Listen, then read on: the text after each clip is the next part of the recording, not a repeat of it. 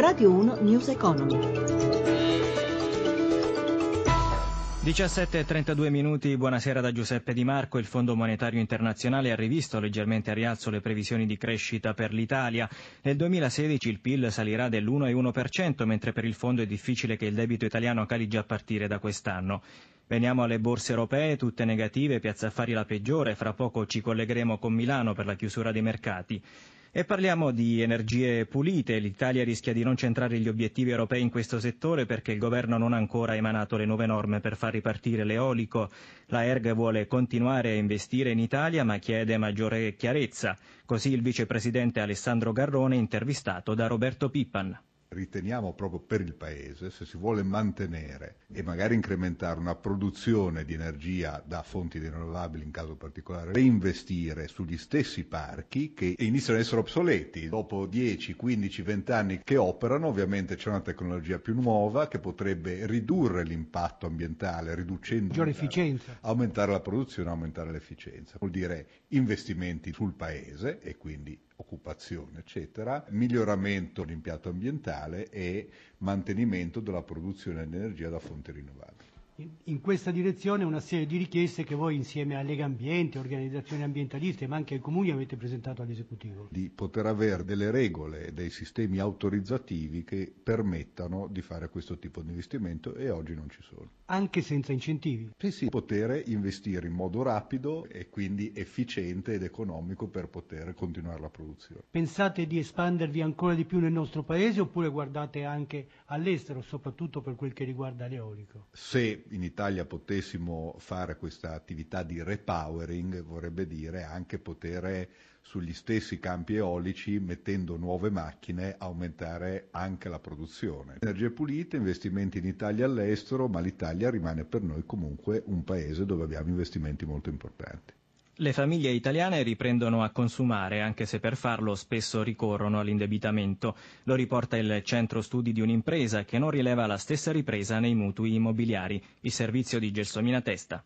Tornano a indebitarsi le famiglie italiane per comprare automobili, tablet, computer, elettrodomestici, arredamento per la casa e viaggi. In un anno i prestiti delle banche hanno subito un'impennata e sono cresciuti di 20 miliardi di euro. Una crescita legata soprattutto al comparto del credito al consumo, salito di 21,7 miliardi, e cioè del 35%, mentre fanno ancora fatica a ripartire i mutui immobiliari, saliti di appena 3 miliardi. A fronte di nuove richieste di denaro in banca, le famiglie però non riescono sempre a rimborsare regolarmente i vecchi prestiti e hanno accumulato arretrati, e cioè sofferenze, per oltre 37 miliardi. Questi i dati principali di un rapporto del centro studi di un'impresa, secondo cui la fetta maggiore di prestiti che non vengono rimborsati regolarmente agli istituti di credito è quella delle imprese, con 139 miliardi. Le rate non pagate dalle famiglie valgono più di 37 miliardi, mentre quelle delle imprese familiari sono oltre quota 15 miliardi.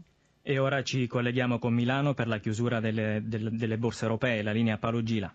Buonasera da Milano. Sul listino milanese oggi è pesato l'effetto stacco dei dividendi, perché 71 società quotate davano ai propri azionisti il pagamento della cedola per un totale complessivo di 8,2 miliardi di euro, di cui 2,2 solo da Banca Intesa e 1,5 da Eni. Così il FTSE Mib ha chiuso in calo del 2,74%, l'effetto dividendo ha pesato del 2,17% e quindi c'è stata una perdita reale intorno allo 0,55%, il livello di flessione che hanno manifestato alcuni degli altri principali listini europei in questa giornata incerta, dettata dall'attesa dell'esito del voto austriaco e dall'attesa dell'andamento di Wall Street. Francoforte ha ceduto lo 0,74%, Parigi lo 0,66%,